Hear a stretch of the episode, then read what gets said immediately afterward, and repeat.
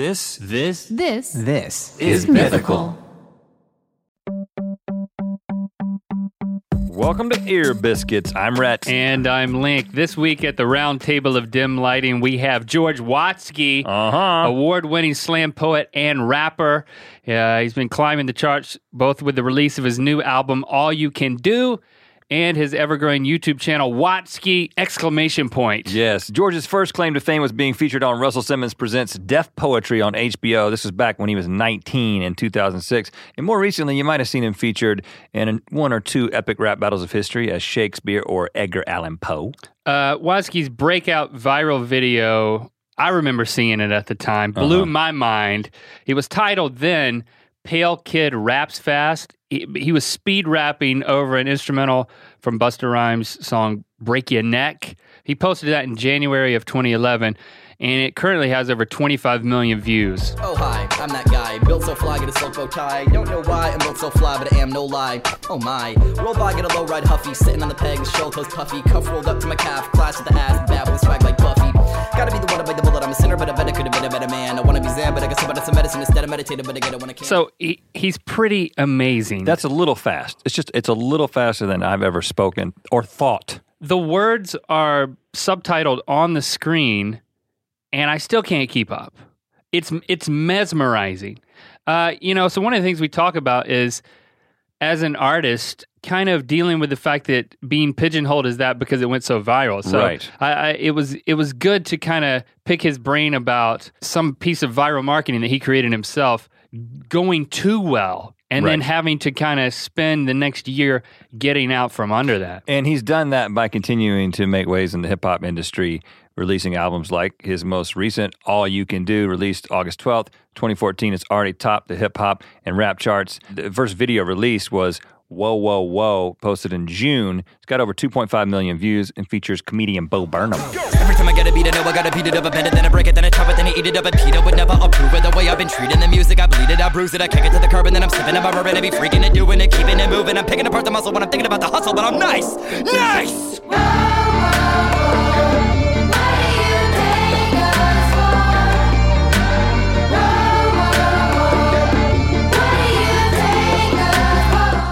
So this one's got some cool effects that we talked to Watsky about. Uh, we also figure out what the song says about him. I, I expected him to be a very honest and introspective person because that comes through in so many of his lyrics. Mm-hmm. Uh, we hit on a bunch of topics, authenticity, uh, a number of things. Um, you, you can catch the Ear Biscuit now. But I wanted to say you can catch Watsky on tour this fall, starting in Europe and then making his way back to the States. He may even be stopping in India, yes. is what he told us. I think he's trying to work that. Australia, all he's going all over the place to promote this thing. So you should you should go check it out. So we talked to Watsky about his ongoing battle with epilepsy, his controversial thirty-five foot stage dive in London that left two fans and himself injured. And we get into the mechanics of rapping as fast as he does. Yeah, so stick around for that as well. Uh, here it is, a great conversation, very introspective, very honest Ear Biscuit with Watsky.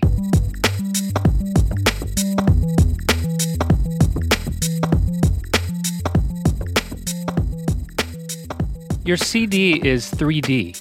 Yeah. Thanks for gifting us a couple. Thank you for taking them. And we'll make you sign these when you sign a table, as I've already told you. Yeah, yeah. Were you like, I'm going to make a C D, but it has to be three D. How did that happen? Well, you can already see that the little corner is popping up on it. So so for those of you who are listening, which is everybody, and can't see the C Ds that are being held right now, um, there's a die cut on the front. My name is like cut out on the deluxe packaging, but the problem is it's not glued down, so the little corners at the end of the W will pop up and um, make it real. Well, that's that's yeah, uh, that flaws. Makes it real. It's a nice feature. Yeah, I guess. I mean, if we had, you know, everything at our fingertips, we'd glue it down, but, you know, budget's tight these days. But anyway. Well, if we had glue at our fingertips, we'd glue it down. Yeah. But that's the first thing that people would get stuck together. That's the first thing that people can do. Yeah. You know, just take a little dollop of Elmer's or uh, I, I like super glue because it. Yeah.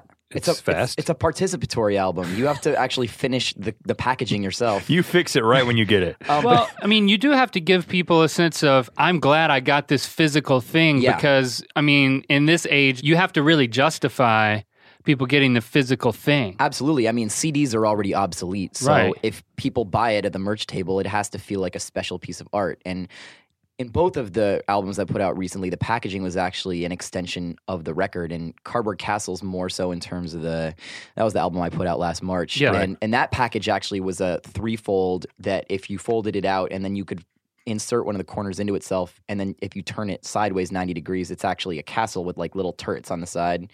Um, and then it had instructions in the booklet for how to build a catapult. So you can buy two copies of the Cardboard Castles and then play, knock them each other down with your friends. Um, and did you get the sense that there sweet. were a lot of people who followed through with that? Did Absolutely you? not. No, no, I didn't hear from anyone who did it. But, but to me, to me, it's like the idea that everything that you do around a project is an extension of that project, and you should right. take it all seriously, including the booklet, including the artwork. Um, it's fun for me to figure out how cool we can make the packaging, and and it's not expensive too. Like die cuts and color printing isn't any more expensive. It's just, you know, it takes a little creativity. But it's it's black and white, and then when you can see through to the inside, it's like the psychedelic colors, just yeah. like the m- recent music video. Which track is that? That's the, the title track, All You Can Do. So that was kind of yeah, intentional that, that the title track incorporate the visual theme of the album. And the album, in a lot of ways, is a tribute to my parents, who were on the front and back and moved to San Francisco during the Summer of Love or around that time period, and came up in the hippie era, and I love my parents very much. I have a really strong relationship with them, and I feel very indebted to them for where I'm at in my life. You know, they gave me ev- all the tools that I needed to be able to follow my dreams, and, and I love them, and I wanted to have an album that didn't feel as self-indulgent as the last one, even though it, it is self-indulgent. I mean, the songs are about myself, but they're also about my folks and the way they raised me, and I wanted to infuse the musical spirit of the stuff, the music that they taught me to love when I was growing up, which for my mom was Derek and the Dominoes and the Beatles and Motown stuff, and and I wanted that sound to be present on the record. Well, and okay. I will say that most people do not have pictures of their parents who can make an album cover this cool. Like, if you ask me, you got to make an album and you got to put mom on the back, dad on the front. Yeah. It would be, be a, careful, they're listening. it, it would be a different feel. It'd just be a different feel. My parents haven't taken a lot of pictures that look that badass and iconic. These ones, I found them in my house. I hadn't seen them until I was an adult. And when I came home one Christmas or something, there were these pictures that had been taken out of boxes, and they were just physical prints. You know, back in the day, people didn't have digital cameras. They would actually have to develop the photography, and they would have maybe one copy of it. And my dad had this picture of himself holding a black cat, which was named Saruman. That was from nineteen seventy-one. And I was like, Dad, that is the funniest picture of you that I've ever seen. He's got the long hippie hair and the glasses, and and looks oh, so... Oh yeah, I didn't even notice yeah, Saruman down, down there at the, the bottom. He's creeping in the corner. Yes, it's, it's so funny. And to me, those pictures are great. It was before my parents met each other, but both of them were taken in nineteen seventy-one. Oh, wow. And my mom was in her early twenties at the time. My dad was twenty-seven, which is how old I am now. And I thought they were such crazy compliments to each other. I mean, they, are. they, they yeah. both look like they're thinking about the same thing. Not only is uh, is your dad on the right third, your mom's on the left third, your dad is right, his left side of his face is lit, your mom's it's, right side of her face is lit. They have this like sadness in their eyes, yeah. but this like self-awareness. It's, it's crazy. I mean, I think that's the reason to buy this one. You can't turn it into a castle. Yeah. But um, you can look deep into my parents' eyes and sense that their their inner humanity. And you can look at them both at the same time if you if you do that. Yeah, it yeah. took me five minutes to realize hey, I can, could see them simultaneously if I just opened up the. If packaging. You want to destroy the spine of the record, you could make them make out with each other too if you fold it all the way around. Wow. I'm doing it. It's happening. Oh man, their mouths seem to meet. Are you Whoa. grossed out? You getting um, flashbacks? Of pretty pretty grossed when out. Did you of that discover time that? I, I didn't know the door was locked. When I was unlocked. five, and I walked into my parents' bedroom and they said they were hugging. Now, so what did your parents say? When about you the were record? No, when you walked in and you were five. Uh, I actually and, do and have that were... memory. That's that's not just a silly story that I pulled out of nowhere. That's from the deep traumatic Hugging. memory. Thanks. Okay, so that's at least what they, they could have said wrestling. No, what, that's, what, that's what my parents would have said. What did they uh, say when they saw themselves on your cover? Did you tell them ahead of time? Or oh yeah, I mean, I, every time I incorporate my family into my music, whether it's a photo or a song that's about them, I always ask permission, and they were flattered, and I, I think they're really honored by it. It's not like I wrote an album that included them and then, you know, I'm not like, yeah. I'm not trying to shit on them and like tell tell people that my parents traumatized me. I want to tell them that I love them and they raised me well and that I'm proud to be part of this family. And, and so I think they were touched by it. but they were silent. So there was like an awkward silence. No, when they, they, saw they it. actually told me they were touched by it. Okay, that's good. That's good. So the um, video for Never Let It Die. I'm working in this circus and searching for purpose, learning from the bird who's perched on top of the church and chirping a sermon. You want that early worm, be the determined sparrow, flying in loops around the sternest scarecrow. Great song, by the way. Thank you. Um, you got a falcon in this one. Yeah. Is it a hawk or a falcon? Uh, I'm trying to remember. I believe, I think it was a hawk. I think it was, I think it was a hawk. But he never, he never left, he never left the perch and then came back to you. You just perched him. There were times when he would get freaked out, or she. I don't remember the, the species or the gender. I really, it's it's actually kind of embarrassing how little I got to know this bird. I really didn't didn't ask the it or Z about its story. Um, but yeah, there were times when the bird would get real freaked out and like fly off my arm, and it was actually tethered to a little rope. Yeah. So there's only so far that it could fly, yeah. and then and then my hand would start moving in that direction. But it was kind of scary. I mean, the bird could peck your eyes out, or you know, you really didn't want to freak it out because it would flap its wings up. And we've done a few shoots that have incorporated animals. I did. A, I had a goat in one of them, and we're trying to get a zebra for the next shoot, but it's actually hard. They there's yeah. a lot of rules about what you can do with an animal on set, which is which is good, I think, because you don't want to be able to do anything to an animal. It's a living being, and so right. We we actually had a falcon on yeah. our live show yeah. way back in the day. There was we just a guy in our hometown. We were in Lillington, North Carolina. And a friend of a friend said, "This so and so's got a falcon." No, we're like, "Bring him, cool. bring yeah. him to our web show." And then we were all, we also did a cooking segment and where we made our own guacamole.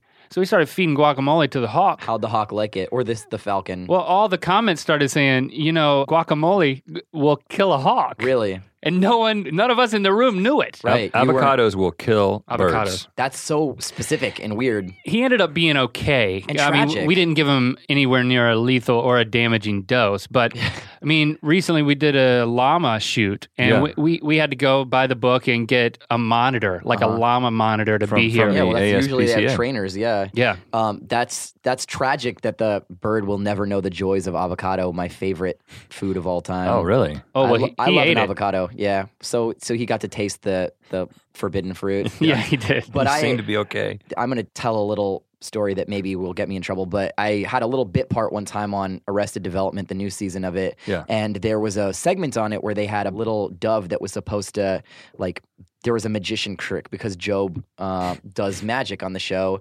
and the bird was supposed to look like it's dead, like he's doing magic, but he botched the trick, so he opens up, like, the metal tray, and the bird is lying there on its back dead, uh-huh. but the, it's actually harder to get a dead bird for some reason than it is to get a live one, and so they had to get a live bird that looked like it was dead, so the trainer took the bird in its hand and then went, yeah, yeah, yeah, yeah, yeah, and then, like, rattled it around, so it's, like, brain was gonna in its skull, and then the bird, like, lies flat on its back really? because it's, like, brain traumaed. And I was like, that looks really bad. And I asked the animal trainer, I was like, aren't you giving it a concussion right now to make it lie on its back? And he's like, no, no, it'll be all good. Yeah, I do this all the time, man. Shut up, kid. And they got the scene. They got the scene. And then did he fly away? Uh, I don't think he flew away. I think he's probably shoved into his little cage or something. But so well, there, uh, was there a monitor there? Like, no, no, no, no, no. No, there's no one. I he mean, was the, he was the monitor. He was the yeah. trainer. He was the trainer. But he there's the a, usually a trainer and then a monitor who just stands there know. and you pay him just to stand there and shake their head no maybe, maybe whenever you start shaking a bird. He might have been taking bribes under the table or something. I don't know. Now, we have been in, enjoying uh, the rapid release of many music videos. The Whoa, Whoa, Whoa video.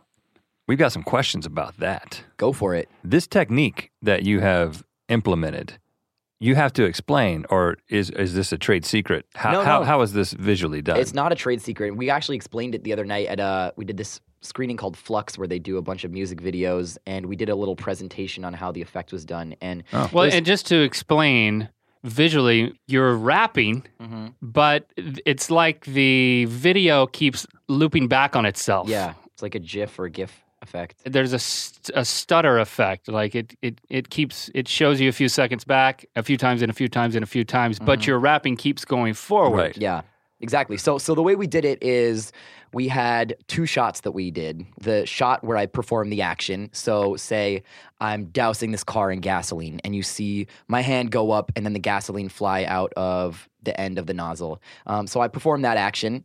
And then we go back and we find the frame, and the director of photography, Alan Gwizdowski, who's the one who came up with this concept, lines up the frame exactly where it's going to be when I hit that moment of having the gasoline up in the air, and it's going to be repeated over and over again. He finds that frame on the monitor. So he's on the side while we're still on set and we're we're monitoring it live. And then he positions me back again with camera, and he does an opacity thing where he can see my face and he can also see the frame yeah. that we're using before. So he makes sure that my face is lined up mm-hmm. exactly where the other one was. And then he comes in with a helmet contraption where he basically— Which the opacity thing, we can relate to that, because when we did our T-shirt war stop motion animation, we had to keep lining up for every yeah. you shot. You want to make sure it's exactly after we the same. changed T-shirts. So yeah, yeah. we we did a, a poor man's motion. version of that. Yeah, well, this we're doing the poor man's version too. I mean, we we started out very D I Y and guerrilla and have been gradually getting a little bit more uh, professional as the years have gone by. But so you would line it back up. We would line it back up, and he would find, and he'd have to do little adjustments to my face. Yeah. And then he would come in with this helmet, and he would lock me into place. And for fifteen minutes, I would have to stay exactly still, because the whole effect was pulled off by stealing the mouth, the mouth. from that frame. And, and then superimposing, superimposing it, it on that one, exactly. As you work the edit. But the key to making the effect sell was that the lighting remains exactly the same on that part of my face. Right. So that he can do a little, like, like fade effect around the edges of it so that you don't see the the edges of it. That was the part that I didn't have figured out, was knowing while you're shooting yeah. which frames, how you wanted to loop it back. Because I was like, be how, very, how did how how could you film his mouth in so many different angles? It was very then, composed. Every frame. You had figured out the edit ahead of time. Exactly. It was very like shot listed, and we knew we we wanted this side shot, and we wanted this one dead on. It was it was very, and the director, Jackson Adams, really really storyboarded it really well before, and for every line we knew what angle we wanted. Your music videos have this creative component to all of them. There's always something to talk about. Okay, this looks like a continuous shot that's moving through framed pieces of art that actually come to life, and you're the character in each one. Or this is a continuously rotating three sixty degree camera shot inside of a cab over time. Right on. I guess I'm I'm curious, are is this a mandate from you to directors that you're working with, or are these your concepts that you're infusing into the music video? It's completely collaborative. I have a very close-knit circle of filmmakers that I work with in L A, m- most of whom I met in college. And when we were going about planning the videos for this new album, we sat together and we listened to the album, which was somewhat awkward for me. And we said, okay, what are the songs that we think could best be translated into music videos? So the cri- that's the criteria. It's not, these are my singles. You know, every song on the album is one that I believe in. I, I made like thirty songs maybe, and, and they're all songs that I love. I cut the ones that I didn't like, and I don't have singles. I wouldn't put it on the album if I didn't truly love it. I, I really feel like in this day and age, having somebody's attention is so much of a commodity. You have to make sure that every moment of what you do is engaging and entertaining and fun, and, and like thought is put into it, and care and love. And so mm-hmm. that's true from the track listing top to bottom. It's why I put effort into the packaging of the album, and it, and it goes for the music videos too. And so we, that's such a main part of marketing, is having a music video that people want to talk about. And and it's so easy to fall off the map and lose people's attention. And I think that if you don't put out material that's consistently, you know, at least even if people have their favorites and they don't like one as much as the next, they can still tell that care and effort was put into all of them. And and that's what I'm going for. For Whoa, Whoa, Whoa. Again, another great song. Thanks. Um, tell us about the music video concept for that one. Is it ironic, or is it an extension of what you what the song means anyway? Is the song itself ironic, or does the video make it ironic? This kind of ties back into just like what I'm going for as an artist in general, and I think it confuses some people, because when folks ask who my influences are, one of the people that I throw out, who generally people haven't heard of unless they're really big fans of spoken word poetry, is a guy named Bo Sia. And he was on this old T V show called Def Poetry Jam, which I used to idolize and was on the final season of, which was my first stepping stone into being an artist. Mm-hmm. And I saw him perform for the first time when I was fifteen years old, and I stole elements of his stage persona because I was so enamored by it. And one of the things that he would do is he would come out with this insane hubris, and he would just, he would have a poem called I'm Extreme. And it sounds very simple, but he would talk about all of the different ways in which he was so extreme. He would go extreme on a toaster. He would go extreme, like in ways that were so stupid about like how he would make his eggs and stuff. But he did it with this gravitas and this badassness that made it totally absurd. And that was it. He would get people to laugh just by raising his eyebrow because of this deadpan stare that he'd give people. And, and what I loved about that is he was being really honest and he's being really self-deprecating. He's being really badass at the same time. And I've kind of used that same technique. And, and what I like about it is that it allows you to pick apart your own flaws and foibles and, and, and be honest about who you are. But at the same time, like, go out on stage and, and be a badass. And I love that. You know, like I, I like putting full confidence into my performances, but also being honest. And so, whoa, whoa, whoa, some people might hear this braggadocio song and being like, this dude is totally full of himself.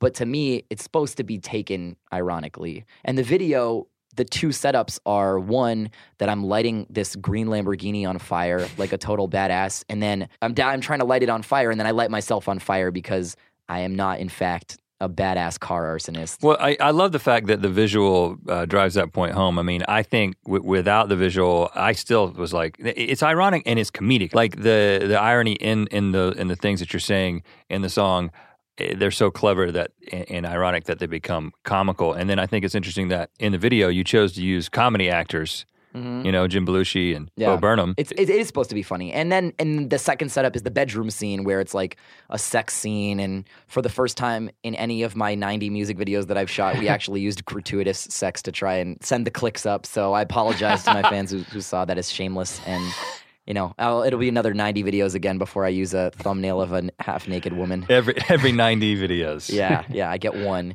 Are um, you even, you're in the thumbnail a little bit. A little you're, bit. You're so like peeking around so there. That's how I got away with it. Right, there's some right. gratuitous sexualization of myself, too. uh, if she wasn't in the video, uh, I would have been upset for a couple of reasons. What What are the reasons? Uh, one, well, one, I would have felt manipulated, and two, yeah. she wouldn't have been in the video. yeah, yeah, okay. Exactly. She's very beautiful. She actually went to college with me. And um, oh, what was that phone call like? I, you know, actually, it was the the sex scene itself, and it wasn't a true sex scene. It was a foreplay scene because then I knock a candle off the shelf and the room lights on fire. So that's also an extension of the Lamborghini thing. It's right. like even if I have a gratuitous sex scene, it still ends abruptly before I can actually get to the point. Yeah, so it was a little awkward because she had like pasties on, and she has this moment where she has to f- unclasp a front clasp bra, and I'm like, trying to not look at the breast, but then I'm like, I'm not not looking at your breast. You got to have an eye line, though. Yeah, exactly. You have to have an eye line, and I'm like, or I'm, two eye lines if you yeah, exactly. if you want them. Yeah, you got two eyes. um, I don't know. It was it was a little, but it was your. It's oh, not, no, you said you said I got to have an eye line. You had a conversation with her. I did. I, I talked to her about that. Yeah, and she was like, "Oh, go for it. It's fine." She That's, knew what she was getting into. When was we, she an actress? She is an actress, and she she knew exactly. It was very very explicit. Not the sex, but the like breakdown of the casting that said there's going to be a moment where there's implied nudity and there's going to be a front clasp bra that you're going to have to open up and wear pasties on set. And there were, right. you know, it was, it was, there was no bones about it. We weren't trying to push the envelope or have her do anything that she didn't want to. So we just tried to be very upfront about it. And it was a bit awkward because I've never done that before. And and not to mention, it sounds like you had to wear a helmet that kept your head in the same place while she straddled you for like an hour. Yeah, well, she was gone by the time the helmet came on. Yeah, we did the straddling scene, and then and then she wow. left, and the helmet came on. Got to put my helmet on now. yeah, no, that's just what I do in the bedroom anyway. I find that it's uh it's very very erotic to just strap strap yourself into well, place and let the woman take over. It's safer. That's yeah. the ultimate safe sex. Absolutely, is wear a helmet. Yeah. But that wasn't your first lovemaking scene because you. Uh, Uh, made out with an older woman on your, your web series. Oh, I did. That's true. Man, you're so familiar with my work. That's amazing. I'm very honored by that. Yeah, that, that was really funny because I have like kind of a running joke through my stuff that's actually true, that I'm really attracted to older women and I have somewhat of a, a cougar fetish. And so I'm making out with this older woman in a car in the back of my Subaru hatchback. And then it turns out that I've like bogarted Andy Milonakis' lover, and then he comes banging on the, the door of my car and then kicks me out of the car, and then he has sex with her in the back of my Subaru while I'm like sitting forlornly on the sidewalk. And then you we do the Titanic shot where like a hand uh, sweeps across the steamy window and uh-huh. a single tear rolls down my cheek. And that's called Watsky's Making an Album. Yeah, yeah. I did this video narrative series that was really fun. A little while ago. Yeah, we, we should get back to that. But well, going back to the whoa, whoa, whoa, I guess my question was, I understand your inspiration for the lyrics and the hubris and the humor in that, but what are you saying about yourself? I think what I'm saying about myself, and, and this is true of pretty much all of my material, is that you own your flaws. I mean, I I think that what's really important for me is if if something is happening that I'm embarrassed about or humiliated about or could be perceived as a flaw or weakness, that if I'm trying to be an honest writer, I have to acknowledge that. And it goes back to if you say something or if something is a potential perceived weakness of yours and you acknowledge it before anybody else does, it takes away the power of the people who might be making fun of you for mm. that thing. So I'm never going to be a pop rapper. And if I am, it's going to be in some weird left of center way. I'm not cut out to be a pop star. I'm quirky and I'm weird, and I try and own those flaws and quirks. And and that's a, a theme that permeates this album and Cardboard Castles and my first one, Watsky. And growing up, did you learn that lesson the hard way? I mean, as kids, we're, you know, well, as people, we're all self-conscious to, yeah. a, to a certain degree. Uh, most of us to a degree more than we're willing to admit.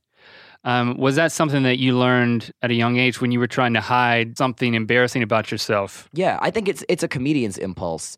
It's like when yeah. you get made fun of for something, and it definitely goes back to adolescence and the chips on your shoulder that you develop when you're a kid. For instance, I had epilepsy when I was in middle school, and I, well, I still do, but the first seizure that I had was in seventh grade, and I was at a big public school in San Francisco, and I had a grand mal seizure on the blacktop while I was running the mile in gym, and I got back to school after coming back from the hospital, and kids started calling me Seizure Boy. There was this one kid who just relentless. That's original. Yeah, seriously. I mean, middle schoolers, you know, they're they're real poets. And I was getting relentlessly teased about it by a few people. And and for me, you know, humor and deflection is the way to deal with it. If you look like you're getting beaten by those things, then it can consume you, and and you take away the power of your bullies by getting there first. Hmm. And I think that's making fun of myself is something that was always a tool that I was able to use to, you know, avoid getting teased even worse. It's just you make people laugh. So do you think that that was instrumental in you kind of seeking to become a performer? I've always been an attention seeker. And when I was younger, that manifested itself as me being an extremely obnoxious kid and being really the smart aleck in class, the class clown, somebody who was desperate for attention. And those aren't necessarily positives about my personality. They're also things about me that point to, you know, an ego that I've probably had since I was young and feeling like I deserved attention, which I don't believe anymore that anyone deserves attention more than anybody else. But when I was a kid, I was always talking out of turn in class and trying to make sure I was the center of attention at all times. And it wasn't until I was in high school when I saw Deaf Poetry for the first time that I was able to figure out, okay, there are moments where it's okay to ask for attention and you can put the spotlight on yourself. And if you're a performer, it gives you this outlet to get that positive reinforcement from people.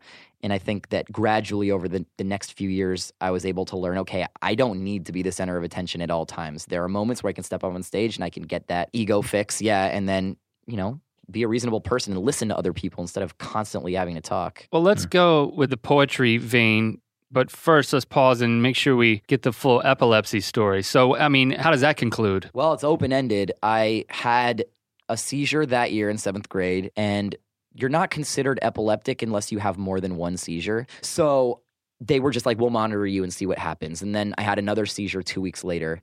And so I had this second one, and they said, okay, you have epilepsy, we're going to put you on medication. So for three years, I was on an anti-seizure medication called Depakote, and it has a lot of negative side effects that can totally change your personality and how sharp you are, whether you're able to dial into conversations. And mm-hmm. I was able to actually, so I had a normal E E G sometime in the middle of high school, and I weaned myself off the medication, and then I didn't have another seizure for fourteen years until four months ago.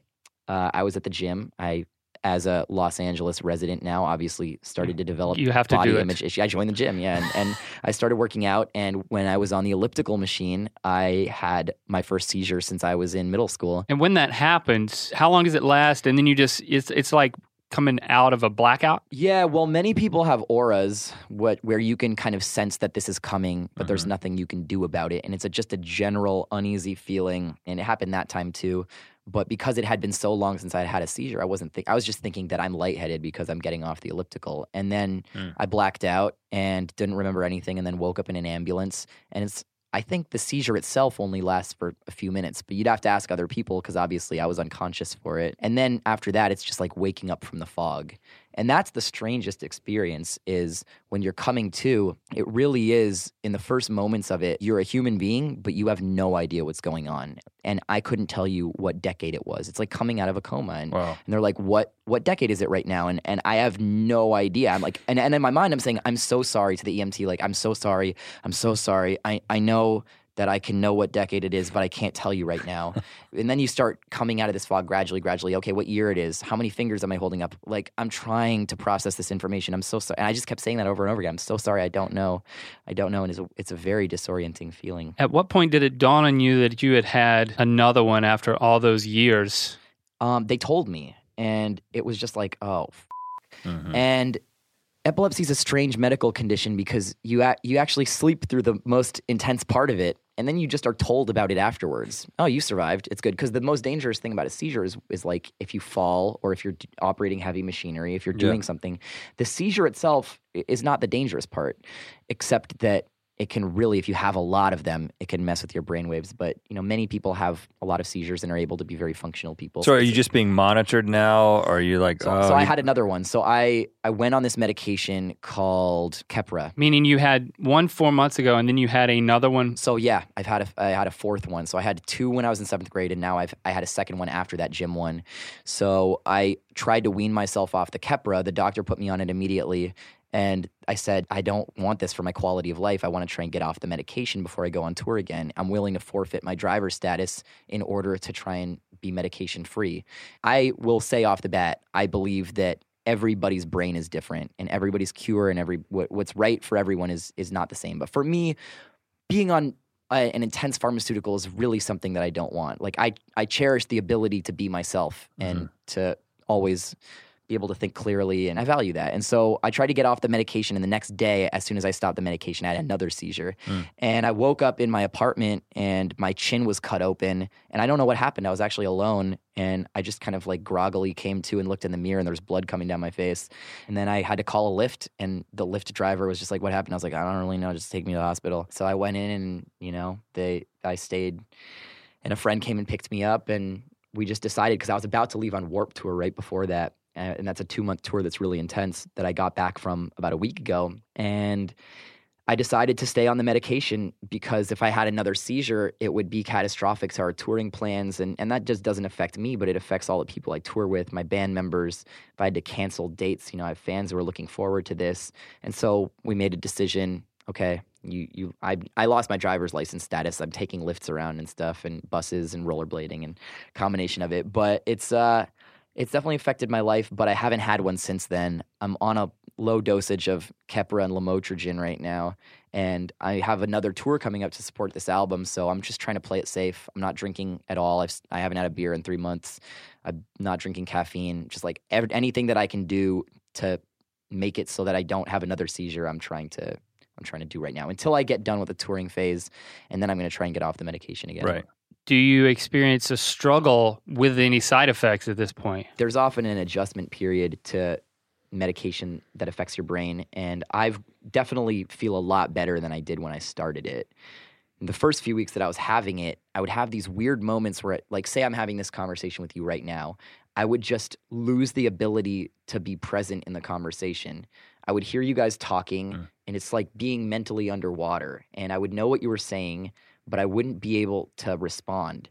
And I don't know if you have, have you ever had the feeling where you're waking up from a dream and you want to move your arm or you want to get out of bed, but you can't do it? Oh, yeah. And, Sleep and it, paralysis. I, I I have it. It's like that. Often. It's yeah. like that, but you're awake and you're sitting there. And I, and I had it at a Mexican restaurant one time with my friends, and it was like five minutes. And I was just sitting there with the chips, and I was like, I want to eat a chip. I want to be part of this conversation. And then you come out of it and you're like, and you tell everybody like at the table, like, guys, like I'm I'm back now. I just wanted some of those chips, guys. You yeah. don't even know how much. They don't much. know what's going on. Like this this intense struggle that's going on in your brain. Like, and, and it was very weird, but I haven't felt like that in a while. And I didn't feel like that on Warped Tour.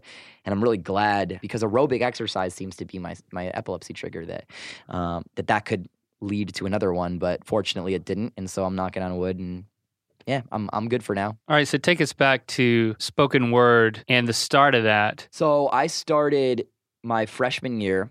I got really interested in hip-hop when I was in middle school, and I was just a kid who listened to whatever was on the radio, and I loved Eminem and Nelly and Ludacris, and I loved rapping, but it wasn't until I was a freshman in high school that I saw poetry for the first time, performance poetry, and it blew my mind. This, for those of you who are unfamiliar with slam poetry, feel free to type it into YouTube and spend a night. And it, it's a polarizing art form. Some people really don't like it because it can be kind of uh, preachy and serious and ranty, but those are the reasons that I think I connected with it as a high schooler, because I was really emo, and I still love it. I think it's a very direct art form and can be a very honest art form, and, and can also incorporate humor and lyricism, performance. And to be a really, really good spoken word poet, you have to be a really solid performer and a really solid writer, because the work is so personal. You can't be a mediocre writer and a great performer. You can't be a mediocre performer and a great writer. You have to you have to take both of those really seriously. And so that's why I really loved it. And was there a specific opportunity that poetry became the outlet initially versus, oh, I want to be a hip-hop artist initially? I did both. I never, I started rapping when I was around the same time. It just so happened that the first breaks that I got were as a poet, because there was a spoken word scene in San Francisco for young people where I would go and do open mics, and I would go to free workshops. This organization called Youth Speaks was a nonprofit literary arts organization in San Francisco that I became really involved with. And what was I w- the first one you did publicly? I had a poem called Beliefs that was like terrible. You go back and listen to it. It's just cringeworthy. But, but you've got to tap into something that you believe deeply to make those really work, yeah, you, right? I as you're a, saying. So I had a poem about being half Jewish that I did when I was fifteen, um, about the fact that I have all these Jewish tendencies that my father bestowed on me because he comes from a Jewish family, but that we're not Jewish religiously at all. So I felt like I'm a cultural Jew, but not a religious Jew. And all these like Woody Allen type neuroses I've been like passed on, but I didn't get any of the actual religion. So I, I had a poem called Half Jewish about that.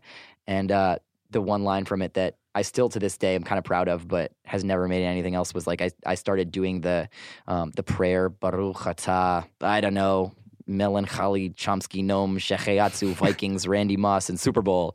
Like, cause I don't know any of the any of the actual prayer stuff, and and I got a good laugh out of that. But that was that was it. So I, I did those poetry slams for like four or five years. And I got a little bit better every year. And then when I was nineteen, I won the San Francisco City Slam. It was my last year of eligibility. And so I went on to the national competition with the Bay Area team. It's a competition where you're performing original work, and then a random panel of judges scores your poems on a scale of one to ten. So getting a thirty is getting a perfect score. And I did really well when I was nineteen in two thousand six, and my Bay Area team won the national competition at the Apollo Theater. And there were scouts for Def Poetry Jam there. Did you get a thirty? I got a thirty for my, my poem V for Virgin, which was a poem about being a virgin until at, until high school graduation. And uh, the Deaf Poetry Scouts saw that poem, and I got onto the show. At the final season of the show on H B O, I was on it when I was nineteen, which is I'm really proud of. And it wasn't until that poem that I think they were able to say, okay, we get it. Like this weird, quirky, dorky white kid, now we can we can paint him in this way. Who's we? We is the, the producers of Deaf Poetry, okay, who are selecting who's going to be on the show. And, and they'd seen me in the past. Right, because how much of a minority on that show were you as the young white kid? The show's pretty racially diverse, but I think that, like, they didn't know how to peg me at first, because I'm not like a suave, sexy guy. I was all elbows as a high school kid, and I was doing these like intense political poems that that they were like, yeah, w- w- that's cool, like you're scoring well and stuff, but like we don't get it. And and even that show, as cool as it was that a poetry show was on T V, they were still Hollywood producers who were trying to find types for the show. Oh, that kid's talking about being a virgin, and he looks let's like do one. It. Yeah, let's go for it. Right. So, right. So, but I, but it was an honest poem. I mean, it, it was in some ways typecast me as this kind of nerdy character, but it was a, sh- a poem that was very honest to my experience in high school, and so I wasn't embarrassed about it because it was true. So I had this little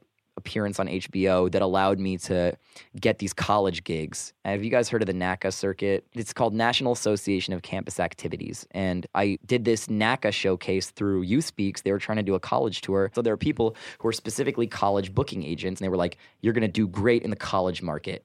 And that means that you perform at these NACA conferences and then try and get bounced around college campuses. Right. And so I did that for about four years. And for the first two years, I would take all my classes at Emerson in Boston, where I went Monday, Wednesday. I would take really really long class days. So I was a full-time student, but then I would have uh, Thursday, Friday, Saturday, Sunday. I had a four-day weekend. So I'd leave Thursday morning, and then I'd come back Sunday night. I'd play like three college shows in like Iowa or North Dakota or something. And then I'd fly back and I'd and I'd go back to my classes. And, and what are these crowds like? We've talked to some people before who have done, now that you mention it, I do understand, yes. Well, Pete has some great stories. Yeah, yeah, yeah. Uh, nice Peter. Yeah, yeah. We've actually connected. I think he may have actually been on the same college booking agency as me. He... He was like in a McDonald's at one point. Well, yeah, yeah. it's it, the story that he tells is that you kind of are given this crowd that isn't out there because they know who you are, right. And you have to convince them that you're worth listening to. No, they're they're kids that are in like Sioux City, Iowa, and they're so bored out of their skulls that they're just like, okay, we'll watch whatever the campus activities board brought in right. on Friday night, and they'll watch it very passively. So you really, really have to work. Um, the metaphor that, that sometimes I use as a baseball fan to describe it is, as a performer, you're performing for these potentially extremely indifferent audiences. And, and I should say that sometimes I got great crowds, and the campus activity committees were really passionate about pushing the show, and people showed up who wanted to be there, or poetry kids.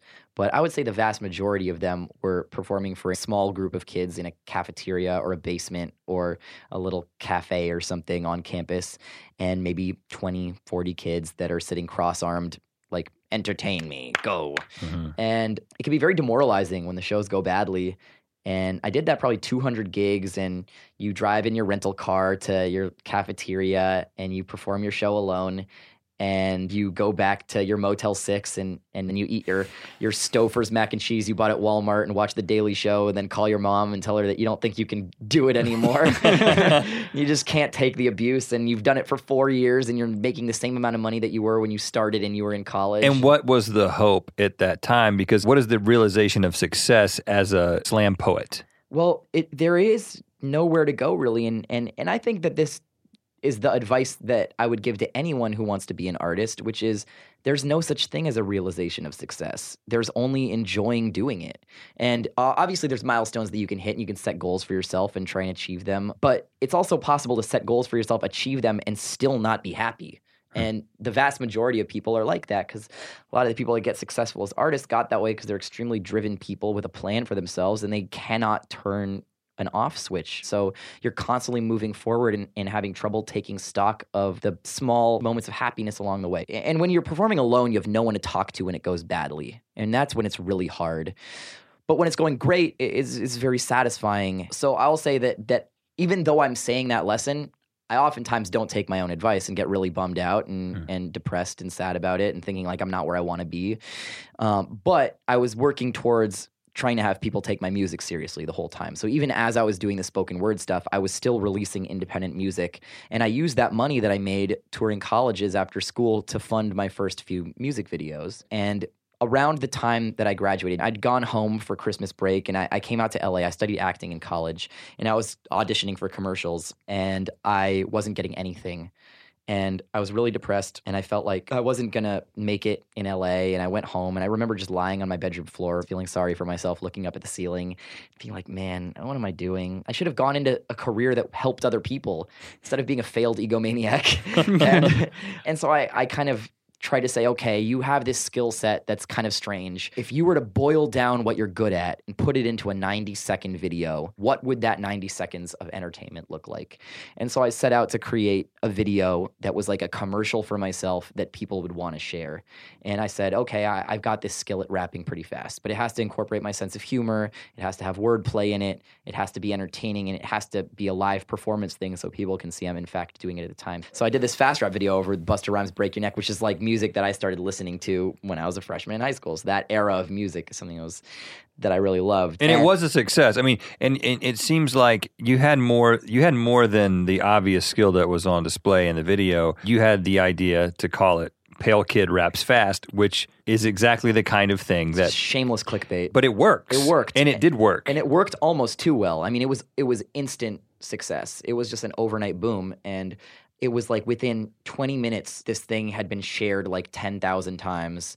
And the next morning, it had like four million hits on it. And we were getting calls from the Ellen show and stuff. How long did you sit on it before you uploaded it? Was it like, I have this idea, twelve hours later, it was up on the internet? Or was um, it a we, couple of weeks? I mean, or? we might have made, waited a week or something. In fact, before that video went out, I'd shot a, a music video called F***ing M C Name for one of the songs off my first album.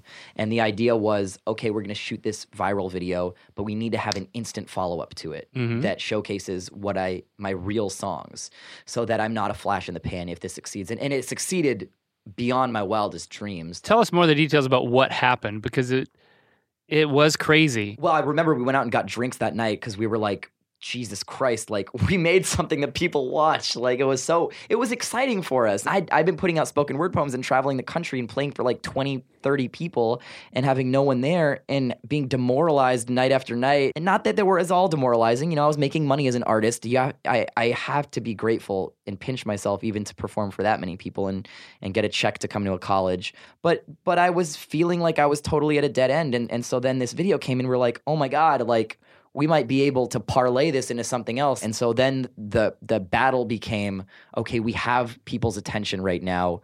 How can I mm-hmm. translate this into the career I want to have? And I think that there was an opportunity for me to maybe tr- go in a different direction and and do Pale Kid Raps faster and Pale Kid Raps even faster than that. And going back to the animal conversation we had, actually, I had this idea because I was thinking that was what I had to do. I got to incorporate crazier animals into it. And I was like, okay, Pale Kid Raps fastest with the slowest loris. And I was, I was thinking, I get the fastest rapper and the slowest loris. And then I looked into renting a slow loris, and I realized that these l- slow lorises that I've been using in the video are, are actually poisonous. And also, it's very bad for them to be exposed to light. The reason they're so cute and they lie on the back is because they're nocturnal and being traumatized yeah. by the light. So we scrapped the idea when we realized how inhumane it was. But but we, we have walked uh, across an intersection at the speed of a slow loris. I yeah. will, it, that was very, the experiment very we recent. Did. That's how I know that they're toxic. I also wouldn't recommend that. Yeah, no, that's all all bad. Just stay away from lorises in general. But so you, you get a call from Ellen. Yeah. Is that an automatic yes? No. It was a think for a second and then yeah, okay, of course. But at first, I mean, I- immediately within a day of having this video come out, I was worried about getting pigeonholed in this way. And it, it, it is something that I've had to battle for a few years, is, is like the stigma of being um, a gimmicky hmm. fast rapper. And, and I'm not ashamed. I still, if I had to do it all again, I would absolutely do that video again because it's given me so many amazing opportunities and so many genuine fans. One of the things that you that I we see that you have done is that video is no longer called Pale Kid Raps Fast. It's called Watsky Raps Fast. It is, and, and I and it's fact, un, it's unlisted. It's unlisted. Now. Yeah, people still find it, and we we were actually looking just a second ago. It was up to like twenty-five million views, and like every few hours, somebody's like, "I found it." Yeah, because and and, and I think that kind of ties in with something else we were talking about. Respect is so important as an artist in general, but I feel like in hip hop, respect is more important. Yeah. And so it seems like you immediately started seeing that like this could be too good in the wrong way. Right. And I've got to counteract that. It's my perception of it is that you've more than counteracted it, but you're saying that this is something that you struggle with since the initial success. It took a year after that video came out for me to actually get bookings at real venues, at real clubs as an artist. And I had to at first cold call places. I couldn't get a booking agent Um, who would book me in clubs, and I had to do it myself. I was trying to convince people, like, I love YouTube. I'm going to continue to exist and be a part of the YouTube community, but there's more that I want to do. Mm. I want to be a live performer, and I want people to take my work somewhat seriously. And so I started just emailing the venues. I would look through the dates of the artists whose careers I admired and who were at where I was, sort of in terms of the size of their audience. And I looked through the listings of the venues they were playing in different cities. And I was like, okay, the Drunken Unicorn in Atlanta. And I would email their booker. And I would email the person in Minneapolis who did triple or triple rock or whatever venue was the size that I thought I could play. And I would say, here's my elevator pitch for why you should book me. And the vast majority of them ignored my emails. There were maybe four cities in the country that were like, okay, we'll book a show with you. And so I booked the shows independently. And then at that same time, um, I found a booking agent who, because I established these cornerstone gigs, were like, okay, we'll route the rest of the tour around them for you, and, and we'll see what happens. We'll roll the dice. Hmm. And that's when we went out in twenty twelve on the Nothing Like the First Time tour. And it's taken a long time. To, and were you w- were you with anybody at that point, or was it just you solo show? I actually went out with a guy named Dumbfounded, who's also had a like YouTube following first. He was a battle rapper on Grind Time, and he came out and did the tour with us. Mm-hmm. Um, but you know, it, it's still taken a while. And last night I played a gig called Low End Theory in L A, which is a really small venue that is kind of like the hipster tastemaker gig, where like Flying Lotus and all the people who are like hip beat makers go. And I bombed last night, and it was the first time since the college gigs where it was demoralizing. It's like, holy shit, like, like half the audience left during my show. And it wasn't because I was performing badly, because I, I played on Warped Tour all summer for fifty shows, and the audience was going nuts, and I had like thousands of people at, at some of the shows, and and I, it just goes to show that you can't appeal to everybody. As much as I'm going to change some people's minds, there's always going to be pockets and communities who don't f- with what you do, because music is so subjective, and you bring your story into it. And if someone decides not to like you, you know, it could be as much about their perception of who you are as what you're actually doing. Mm-hmm. And and hip hop especially, it's important what you do, but also the perception of authenticity is really important. For some people, the way the music that I present, they perceive it as very authentic. But for some hip hop heads, they perceive it as very much not hip hop, what they come to the genre to expect. For me, when I listen to Iggy Azalea, I hear her music and I think, she's putting on a voice. Like, you hear her in interviews, and I apologize to Iggy Azalea fans out there, but but there's certain artists that I listen to, and I'm like, man, you you don't sound in, in your music like you sound like when you're having a conversation with me. And that's the opposite of what I'm going for. When I want people to listen to my records, I want them to say, this is the same dude I'm sitting across from the table mm-hmm. from. There's no air being put on. He he is himself on his music. And, and when some people listen to my music, they think, oh man, he sounds like a corny white dude. He sounds like a nerd. Well, guess what? That's kind of who I am. So, right. you know, I'm going to do that and bring it to the table and be unashamed about it. But I'm also going to try and be a good rapper.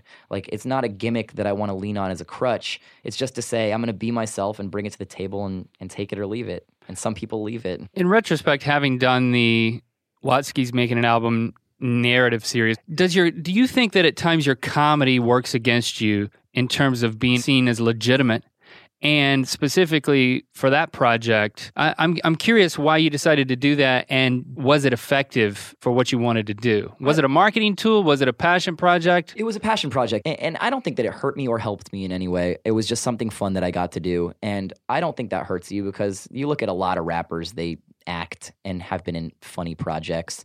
I think that it's it's accepted, and it's okay for you to exist across multiple platforms and have a sense of humor and be self-deprecating, especially if that's what you do in your music.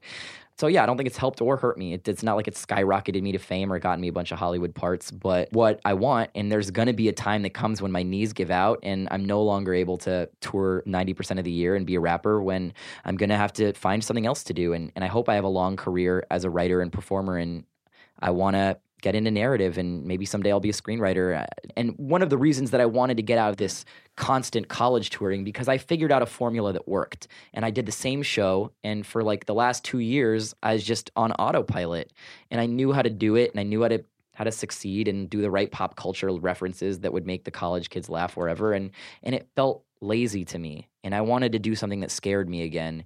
And that's how I felt about getting into the club touring. And before I was able to actually do it, I had no idea if I could actually put on a show as a headlining rapper and entertain people. I didn't know what it took to make that show successful, and I was deathly nervous. I th- I was vomiting the first night before I played my first club gig as a headliner, and at a certain point I'll probably feel that way about music, and I'll want to do something else again. And And that's what I viewed that narrative project as. Like, flex your muscles, try something that scares you, and, and have fun with it. Well, I do definitely get the impression that authenticity is very important to you, that you're you're not a fan of hypocrisy.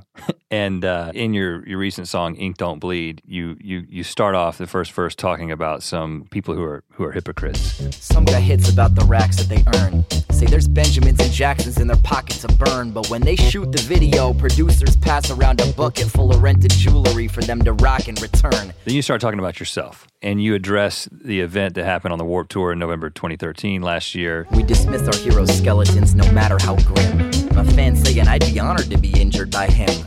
Well, fam, this branch is thin, but I'll go out on a limb to say she didn't love her ulna poking out of her skin. Yeah, so, I mean, for those of you who haven't seen it, I took the extremely stupid decision to, and, and I should preface it by saying that that my stage show at that point, I was taking increasingly big risks on stage, and I would jump off speaker stacks, and there was a moment at a show that I played in Wisconsin for a Halloween outdoor party where I jumped off like the roof of a frat house into a, cr- a crowd of people who like crowd surfed me to the front of the stage, and I was starting to feel like I'm the sh- I can get away with stuff, and and I started to feel invincible, which clearly is not the case. Nobody's invincible. Bones break, and and they did in this scenario. I was playing a show in London at the Warped Tour in a, the one of the biggest venues I've ever played, Alexandra Palace in London, where the Stones have played, and and you know, I started to, to believe my own hype, and I climbed up a thirty-five foot lighting rig and jumped off of it. And now let's pause for a second. Yeah. thirty-five feet. It's very high. I'm not good with visualizing numbers, but I saw the clip yeah. and I was like, oh, that's thirty-five feet. It's, it, I mean, it's crazy. People watch the video and they're like, that guy's a f***ing idiot. Like, how could I ever be a fan of his work? It's, it's really like one of those things where you can point to a couple other people who have done something that stupid, but those people had much bigger fan bases than me and audiences who really, really liked them and wanted to catch them.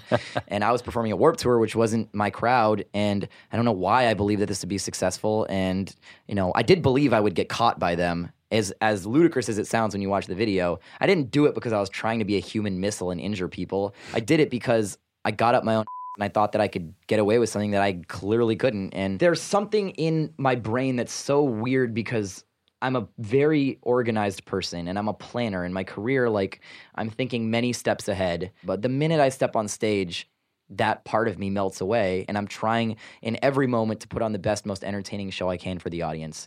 And, you know, it got away from me, and I made an extremely irresponsible decision. And it, yeah, it was like in the heat of the moment, but I thought about it maybe like a song beforehand, and I was thinking like, oh man, maybe when the big climax comes, I can climb up that thing and they'll all catch me and it'll be awesome and I'll be legendary and it'll be this great thing where I'll be hailed as like the most brave, like awesome performer. And that's what I was thinking. And I got up there and then I looked down and I was like, holy f- what are you doing? Like, you might die right now. And, and, and all these thoughts are happening in the split second. And I realized it was way too high for me to climb down. I, I could have, Um, but I decided to just jump off it. And, and it was mitigated by some factors that made it even more dangerous that I didn't realize at the time. Like, for for instance, I was backlit by the lights that were in back of me. So the audience below couldn't actually even see me because they were seeing shining lights coming mm-hmm. right in back of me. And then I also threw my hat off because often when I go crowd surfing, I take my hat off so the audience can't snatch it off my head. So so they'll throw it back to stage. I threw my hat off, but I threw it into the crowd. And so people were looking down at the hat when I was coming at them, and I hit these people. And I broke a girl's arm, and a guy's back was injured. And both of them went to the hospital. And what happened to you? I was bruised. Moment. I also went to the hospital. I was put in a neck brace. I was in the ambulance with the girl whose arm was broken. And I didn't know how badly I was hurt, but it was all bangs and bruises. And I cut my lip open with my tooth. Um, but it, I had a few stitches on my lip, but it healed up. I was not badly hurt. I had the wind knocked out of me and was deeply humiliated and felt horrible for the people who I injured. And I've done my best to try and make it right with them. And I haven't heard anything from the girl. You know, I'm assuming for legal reasons, they're not allowed to get in touch with me. So I haven't been in touch with her. I was in touch with the guy for a while.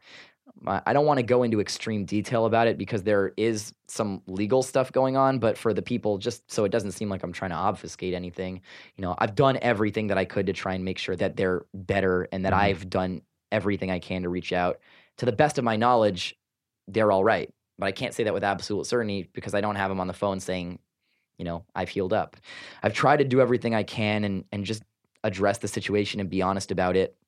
It was tough. Like, you know, at that point I was thinking, oh, is it is it insensitive for me to go on with a career and just sweep this incident under the rug and pretend like it didn't happen and keep releasing albums and playing shows and stuff when I've altered the course of several people's lives? To an- but, but even before you got to considering those things, was there a moment of fear that I may have just really damaged my career? Absolutely. It was, it was a combination of that and fear that I'd really ruined people's lives. And, mm-hmm. you know, they may still have fallout from this. I'm not sure. If you're listening to this, all I can say is I hope that you're one hundred percent back to normal in your daily life, and to the to the best of my knowledge, you are, but I'm not sure. And then you say, you wrap up that verse. Bandage the wound and then vanish. Blank is the newest of canvases. When they zoom in, the cameras give them the truth. What's the truth about you that maybe you discovered in this that I kind of hear in those lyrics? I think the truth that I discovered is that my ego's bigger than I thought it was, and that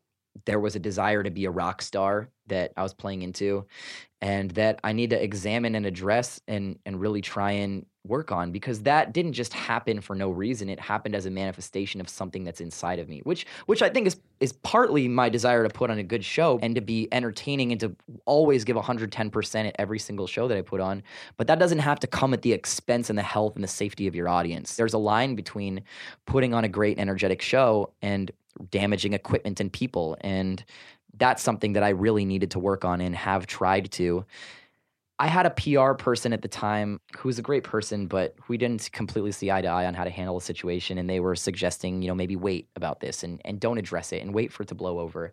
And I just, the guilt was eating at me. And mm. so the next night at the hotel, or that night at the hotel in, in London, I was just feeling totally gutted. Just like, I'm going to just post up my feelings. I'm not going to let this fester. I'm going to I'm going to own this, and then I'm going to let whatever happens happen. And that, that was your, the Facebook, yeah, Facebook. That was a Facebook post that I made hours afterwards. And you know, I'm not going to have a P R person vet it. I'm just I'm going to write it and you know let people take it or leave it. And, and a lot of people, you know, they they did not forgive me at that time, and I got trolled really really badly. And then you know we went on with our tour. I had like five more shows, six more shows. At what point did you write "Ink Don't Bleed"? Write this verse, kind of unpacking it. Um, it took a while. I finished the tour, and I kind of limped through the last five date shows of it, and I was co-headlining with a rapper named Wax, who I did Warped Tour with. Mm-hmm. Yeah. And we flipped around. Normally, I was the closer, and Wax was the guy who would open, but for the last five shows, I opened and he closed because I just wanted to get it over with. I was having trouble eating. I was very depressed about it, and I didn't want to cancel the shows because I had fans that maybe we're waiting for months to see it, and I felt like it was a disservice to them, and that not going on with my career was not the brave move to make either. That that that there had to be a fine line, that the only way that I could do this and continue to be a, an artist and somebody that I felt like was putting was was creating a good example for my fans in the, the midst of a bad example that I set, was by being a good example of how to deal with a terrible miscalculation. And so that's what I've tried to do. And I, it took like four months to write that song. And it sounds like there's specific lessons learned, but I hear in the song that there's also a larger point that maybe you're making. You say, I'm a complicated guy, but then you you talk about megachurch leaders sleeping with male hookers, right, right. So, mayors so, hitting crack pipes with their cookers. Is it, I mean, are you complicated? Are you, are you a hypocrite? I mean, what, what are you what are you saying? What I'm saying in that song is that what I bring to the table as an artist for those people who continue to want to listen to my music is that I will always be trying to be truthful about my experience. And so much of this industry that that we work in is about artifice and about presenting an artificial image. I, and I believe that Iggy Azalea is presenting a very artificial image to people. She's not the only one. And and there's, it's not a terrible thing. You know, they figured out a way to make a lot of money and to appeal to lots and lots of people. But I think there's something more powerful about telling a story in a real way. And people can follow me. And, and if I lost a bunch of fans through that, at least the people who stuck around are going to know how I really felt about it. And I don't have a major label telling me I can't do something. And that permeates politics and every every walk of public life, people doing crisis management and stuff like that. All the stories that I told at the beginning of the first verse of that song that sets up the second verse about myself are true stories that I've heard in the industry of, you know, the fact that there's a huge pop star who will shall remain nameless right now that I've heard actually not only doesn't write her own material, but actually has session singers that come in and record all of her vocal parts. Has no part in the making of her album whatsoever, except the fact that she goes into a studio one day, they take her picture and put it on the cover and use her name. And that's crazy. Hmm. And people idolize that person. And they're their favorite artist. And, and people are impressionable. And sometimes it's really hard to distinguish between what's bullshit and what's not. And all I can say is I'm I'm trying my best to not put out bullshit. It, it's funny, even in My First Stalker, you're kind of dealing with the same thing. You're, you're talking about your stalker, but you're dealing with her expectations. Right. You probably think I'm inside, like some kind of savior, solving world hunger, working on Sudoku and filling in the numbers, polishing my halo. Ooh, I bet you wonder. It's kind of that same message. I'm trying the best I can to be honest, but actually Not being a hypocrite means saying that I'm a hypocrite. Right. It's like you had to apologize to your stalker. I, in fact, stalked that stalker's Twitter account because I, I was so curious to see how they would react to that song, and my hope was that they would view it as a tribute, and as, and as a fan, they'd be like, wow, like there's a song on his album about me. That's amazing. And and I don't say anything disparaging about the person. But then I found out, I, I read the Twitter account, that they were no longer a fan of mine and they didn't like my album. They didn't like my Cardboard Castles album anymore either, that, that this album they loved so much, they now decided that they'd grown out of and didn't like it. And so you were disappointed that... The, I was I was really disappointed, actually. The was, stalker I, had lost interest. The stalker's no longer even a fan of mine anymore. But the song itself is about, okay, this person's looking, like waiting for me outside my house, waiting for me to leave, wondering what I might do. What's the difference between what they think I'm doing inside and what I'm actually doing, which is in fact extremely unglamorous stuff. So, well, that this uh, recurring theme of authenticity and a problem with hypocrisy, do you think that that spills over into your? You seem to kind of have a beef with organized religion uh, that comes through most clearly in your drunk text message to mm. God, uh, spoken word. Here's the great thing about my church: you keep your religion, because my church is for those of us who grew up wishing we believed in an afterlife, and for those of us who were so close to God we could practically lean over and make out with her. Tell us about your relationship to that. Well, I should say those those two things that I believe in are a little bit separate, in that the specific religious line in Ink Don't Bleed is about Ted Haggard, the yeah. pastor for the New Life Church, who was an anti-gay crusader who was then caught smoking meth with a male prostitute. And that mm-hmm. hypocrisy spills, you know, John Edwards, who's like this family man who's then exposed as a cheater with an outside family. And and this thing, this this narrative that we hear over and over and over again, this idea that like, Our, we expect our politicians to disgrace themselves. Um, that was what that line was about, that guy. And so my beef more is with religion that masquerades as, as something it's not. So churches that are profiting off their congregation, huge mega churches that are re- reeling in tons of bucks, are profligating this message, uh, you know, often at the expense of m- other marginalized groups, and then making millions of dollars for their rich pastors who are driving around in Mercedes. And, and that I have a beef with. Uh, I'm not a religious person, but I don't have a beef with people who are passionately religious, because I don't know. I can't tell you if there's a God or not. I think there's probably not, based on what I believe objectively that I've seen of the world. But I, I don't know shit, you know, like I, I can't tell you with absolute certainty there's not a God. But what I can say is I, I feel like sometimes I can smell a rat. And when I see um, some super rich pastor who's leading a giant congregation that looks like a rock concert, I don't feel like they're even following the teachings of teachings of Jesus Christ, which are, you know, about loving people and supporting those in need. And I, I think there's tons of very empathetic religious people who got into it for all the right reasons, and who, for all I know, may may hold the key to getting into heaven, and they're going to be laughing at me from the pearly gates. I, I don't know, but, you know, I, I my beef is more with with the fake elements of large organized religion than with actually religion itself. Right. And how does that theme of authenticity, how does that fit you into the landscape landscape of hip-hop in general, which is a, about a lot of pomp and circumstance and image? There's uh, definitely always examples of rappers who break that mold.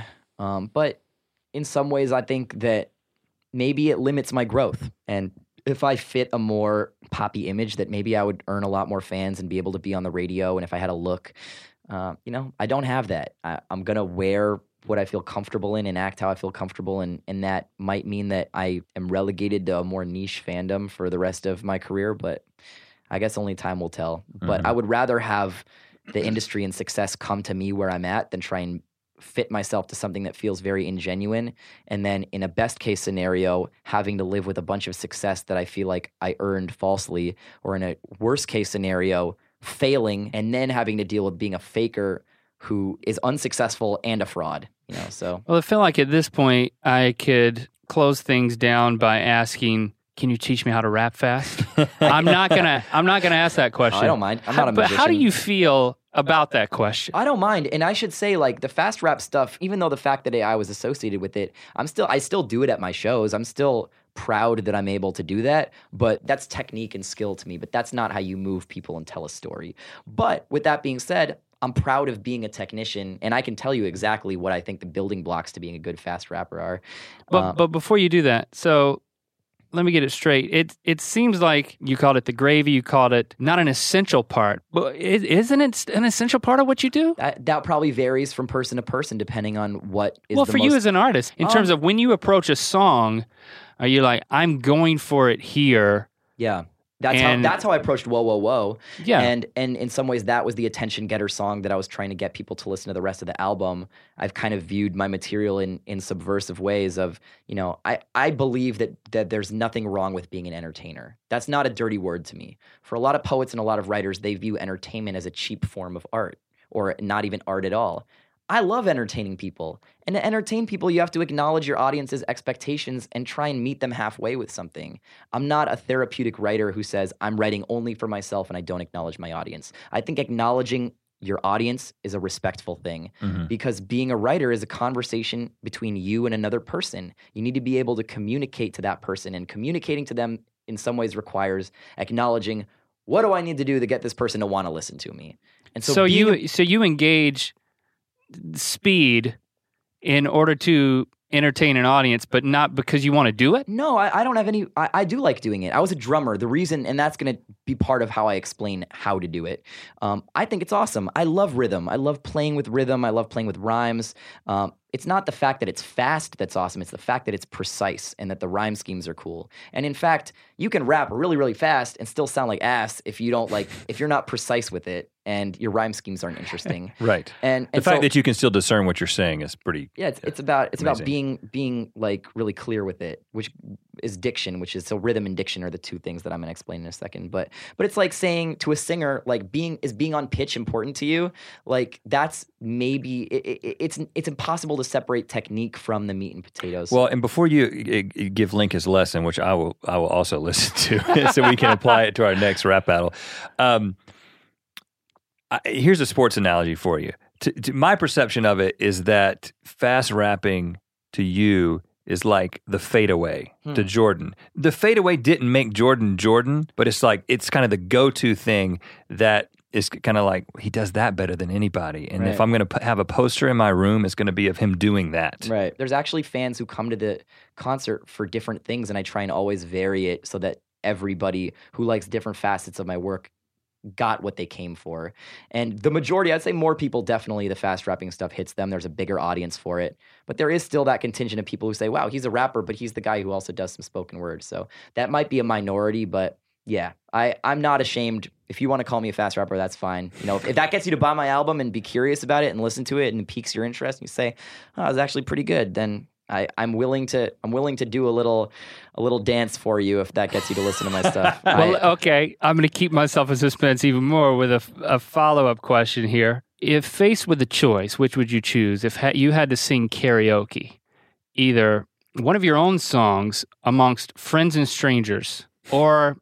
an Eminem song, which would you choose? Oh, Eminem every time. And and if faced with another choice, I would pick Alanis Morissette instead of either of them. Because, you know, it's it's self-indulgent. Like, I don't, I I get my fix of my attention. I'm not the guy who's going to show up to the party with a guitar trying to play my own songs. Like, that's just douchey. Uh, so, yeah, definitely an Eminem song. And, and, and I even think that as a rapper going up and doing rap at karaoke, like, why would you do that? Get up and sing, sing Build Me a Buttercup or something, you know? So tell me how to do it. Okay. um, yeah, I mean, it's two things. It's It's rhythm, and in some ways, rhyme scheme is built into rhythm, and then... clarity. So I would say, because I have a background as a drummer, when I'm writing a fast rap verse, before I even do anything, I'm listening to the beat and I'm trying to figure out what cadence and tempo are right for it. And then beyond that, you have to know that how how your rhythm is going to be broken up, but what the stress patterns of it are. So it's not just thinking, okay, there, there's a rhythm in drumming called second line, which comes out of New Orleans, like jazz music, and it's a syncopated thing. Syncopated means you're putting the stress em- emphasis on a note that's off of the downbeat. Mm-hmm. So you're creating forward momentum by basically switching up the rhythm. And second line is a syncopated rhythm that goes... and a lot of the fast rap stuff is a variation on that. You're you're creating this really interesting pattern by by figuring out what your stress syllables are. So now you have your sort of rhythmic structural pattern, and then you have to figure out what your end rhymes are. So uh, a multi-rhyme you know, cat, hat, bat, mat all rhyme with each other. Um, but the multi-rhyme is when m- more than one syllables rhyme with each other at the end of a phrase. So let's see. Um, dog shit would be like, would rhyme with like log hit and bog pit and well, frog quit. You know, there's obviously what you want to do if you're if you're creating a great word group of multi-rhymes is have ones that are related to each other so that you can start to see the subject matter link between those end rhymes. And then once you have a bunch of multi-rhyme groups that like stack up on the paper, you start to figure out, okay, what are the associations between these phrases? How hmm. can I fill in the gap? Because I have to get with the like filler note, digga digga digga digga digga digga bog quit, digga digga digga digga digga digga log, digga digga, you know, like, and then and then you're figuring out in the in the filler um, words what is going to get you from point A to point B so that your verse makes sense. And so once you have your kind of rough outline of your verse, you're then you have to figure out what are the trouble spots. And a lot of those fast syllable stuff comes from making sure that you're not sticking too many, cluttering it up with consonants. So if you want that really like machine gun rhythm, like like you want percussive consonants in there. G, b, d, k are more percussive than m, n, r, l. So if you have a word that ends with a vowel and the next word starts with a consonant, you don't want to end your word with a consonant and then start the next word with another consonant. That means that your mouth has to change positions to get to the next thing. Because then in the, the space of a nanosecond, you have to get your mouth from an R sound to a S T, you know, S H T sound that it's a lot to clutter it up with. You want to go consonant, vowel, consonant, vowel, consonant, vowel, so you can get this really like machine gun pattern.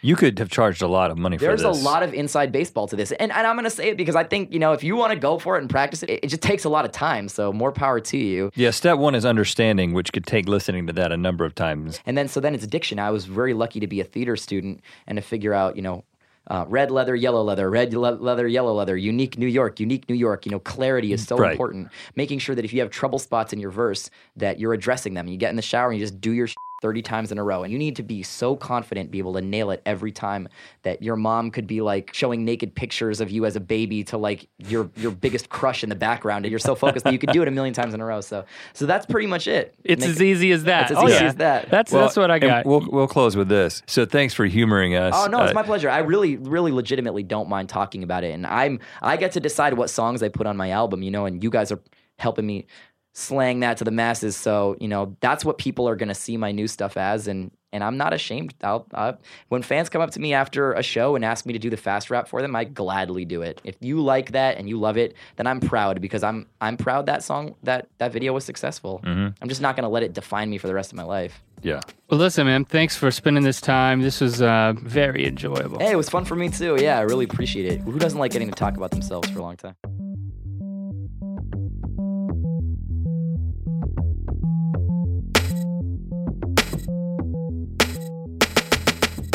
And there it was, our ear biscuit with George Watsky. At what point, Link, did you lose track of his explanation about how to rap fast? Yeah, at some point in there, I was, I was like, okay, so what you're saying is you either got it or you don't. uh, it it made sense. I always uh, appreciate it when someone is willing to pull back the curtain. So I'm glad he did that. It was fascinating. Um I it was it's it, it did make me think about our process for writing songs and especially writing raps. I mean, it's I wanted to ask him, we didn't quite get to it, but the starting point for us, we've learned more and more, needs to be the jokes. Right. We'll actually write out concepts and jokes before we have any idea of how they rhyme. So then it's just a question of how do we make it fit? I imagine he has reams of notebook paper where he's creating stacked rhymes. But he obviously starts with a message, too. It's not like he's yeah, just... Yeah, yeah, yeah. It's not like he's stacking rhymes of, oh, these words sound good together. Let me find a way to make a meaning. But I think the fact is that you can make, if you have an underlying message, you can make a lot of different words get that message across. You know, and I, th- I think it's interesting because you get the idea that he's a technician in the way that he goes about this, and that's how it sounds when you listen to it. Whereas I think that, I don't think anybody would ever be fooled into thinking and listening to us rap that these guys are rappers. They would say these guys are comedians rapping. Sure. and, and and it's funny, it's because it is very much based in the approach. Well, and there's a... And the skill, the skill level. There's a, I mean, his, there's a lot of comedy in Watsky's music. It's super funny. But I, I'm trying to figure out what the difference is. There's a different type of comedic timing that we try to employ, that our songs are tooled around lines being jokes. Whereas with him, his his lines are tooled around being more of a technical constraint. And I think that he has funny concepts, mm-hmm. but I don't know if he sets it up like a punchline. Like when you have to set up a setup and a punchline, there's a certain amount of comedic timing, literal timing associated with that, that you can't really invert as well. I mean, so he doesn't do jokes. He does conceptually comedic, ironic, I mean, all different types of ways. He's being funny, but it's not, it's a different type of constraint than the ones we have that are more joke-oriented. Well, it's obviously working, and I think that, you know, like we talked about, there's this idea of uh, continuing to gain respect and to separate himself from that perception of just a guy who had an internet video that was titled well and did something and demonstrated some amazing skill. I mean, he is a legitimate artist without question. I mean, that's there's, there is no question in, from our perspective. But I like the fact that his story does have an important YouTube element, and and you know I, we don't think there's anything to be ashamed about. I do understand that in, in in the musical world there might be people who are like, oh yeah, the guy who had that YouTube video that would get under your skin mm. after a while, but he's more than overcome that. Still overcoming some, you know, lots of things like the the incident that he's apologizing for on his latest album and the epilepsy that he's struggling with now, uh, and how he's bringing those into his lyrics. Uh, you know, I'm excited about this album. Hopefully, we'll get to see him uh, when he performs in town. Yeah, we're appreciative to George. Let him know what you think. Show your appreciation by tweeting at him, G. Watsky. Follow him on Twitter. Check out his tour dates on his website, george watsky dot com. See him in person. Uh, we do appreciate the time that he spent with us. Hashtag Ear Biscuits. Let us know what you think as well. You can count on us to be back here next week with another one. We'll be talking at the same pace that we talked uh, this week, maybe slowly, getting a little bit faster, thanks to the influence of George.